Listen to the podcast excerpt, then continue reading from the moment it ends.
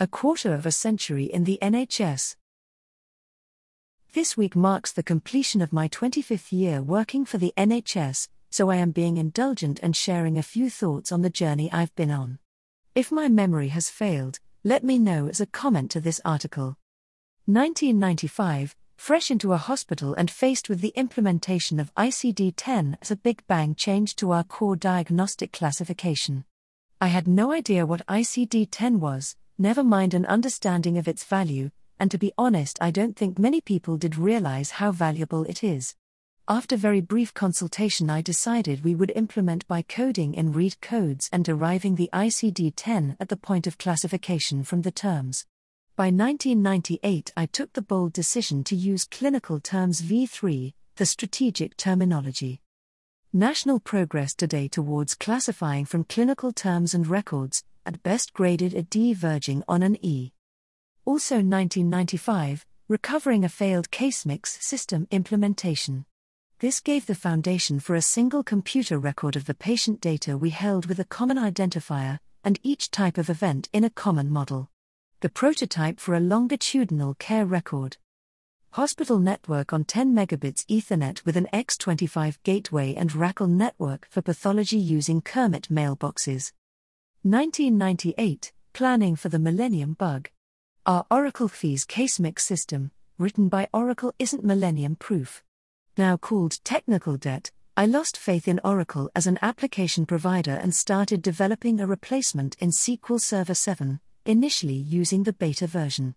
We got agreement to make the system cover the three trusts in our locality, so extended the longitudinal care record to include interfaces to community, mental health, diabetes, maternity, radiology, and A and E across the patch.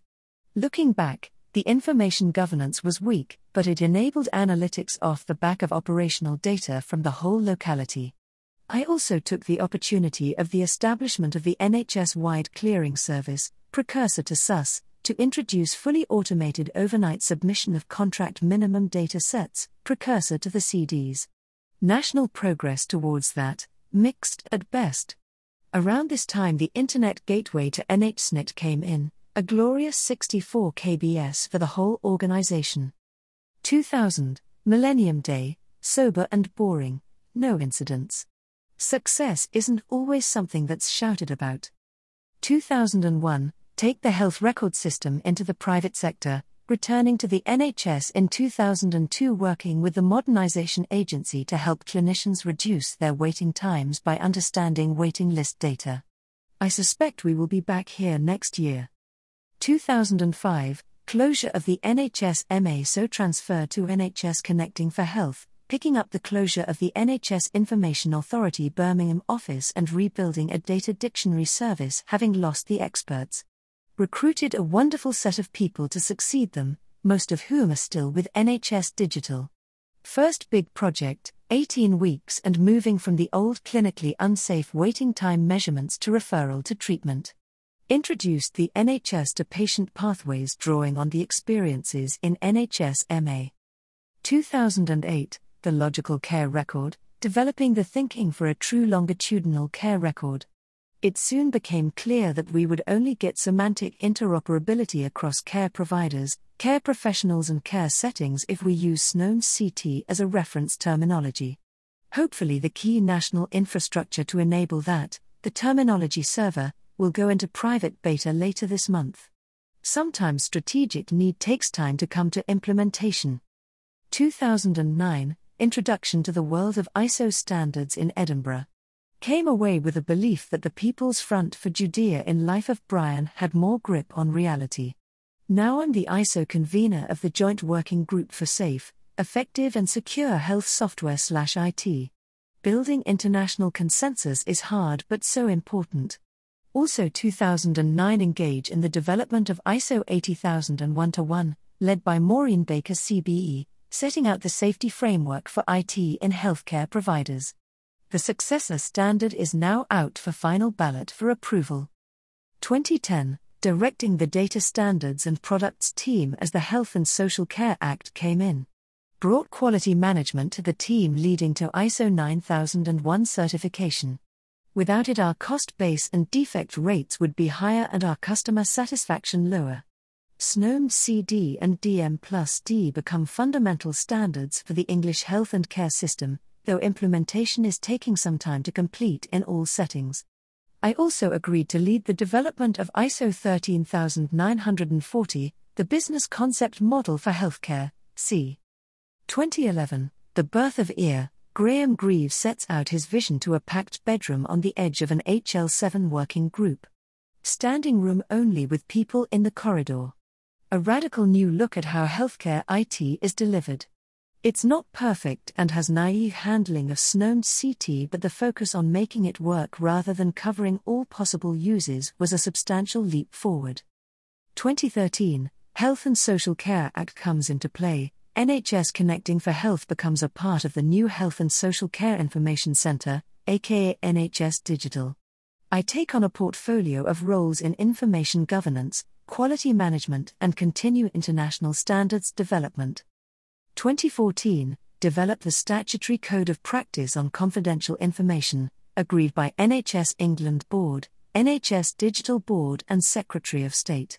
It's not perfect, but the advice is solid today and covers data handling across its, often very long, lifetime. 2015, ISO 13940 is published, a remarkable foundation, providing an internationally agreed view of how healthcare is delivered. 2018, the move to a formal data architecture role and able to tackle many of the strategic data architecture questions discussed, leading to the start of the Terminology Server Framework contract, the acceptance of the need for a corporate metadata catalog, and the replatforming of the NHS Data Dictionary to provide the springboard for the broadening of its scope to describe all data used in health and care systems. 2020, still much to do, but many of the things I achieved 20 years ago locally are now in train to be achieved nationally.